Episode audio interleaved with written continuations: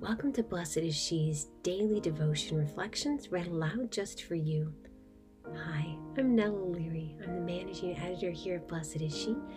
I'm so grateful to be able to share the words of my fellow writers, over 40 women from every stage and walk of life.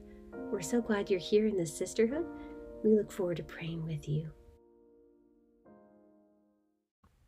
November 25th, 2020. Today's reflection is written by Kiki Rocha. Great and wonderful works.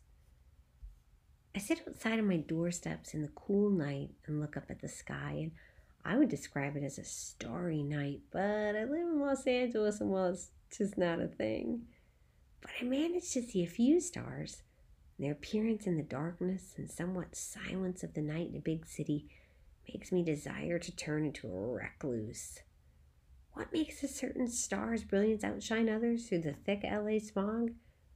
Surely the others are also worth admiring. Maybe you've thought the same. I am by no means a biblical scholar, sister, and today's readings definitely left me a bit curious. But I'll tell you what, we don't need credentials to praise.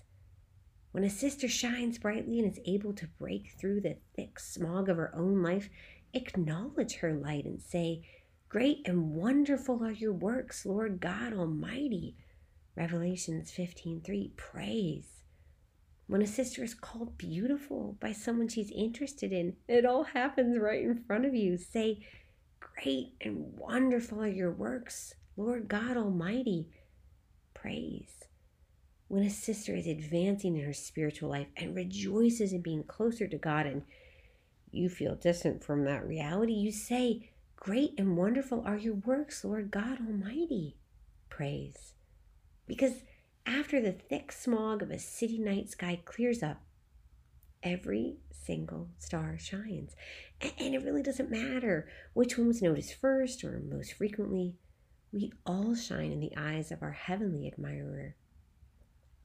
Now, next time I see a sister shine brightly here on this earth, I will say to the Lord, I, Kiki, saw on earth another sign, great and awe inspiring. Lord Jesus, we thank you for this day and for this sisterhood. Help us to mature enough to be able to praise our sisters.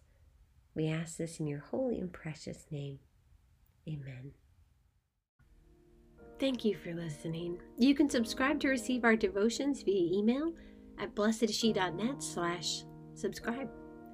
God bless you.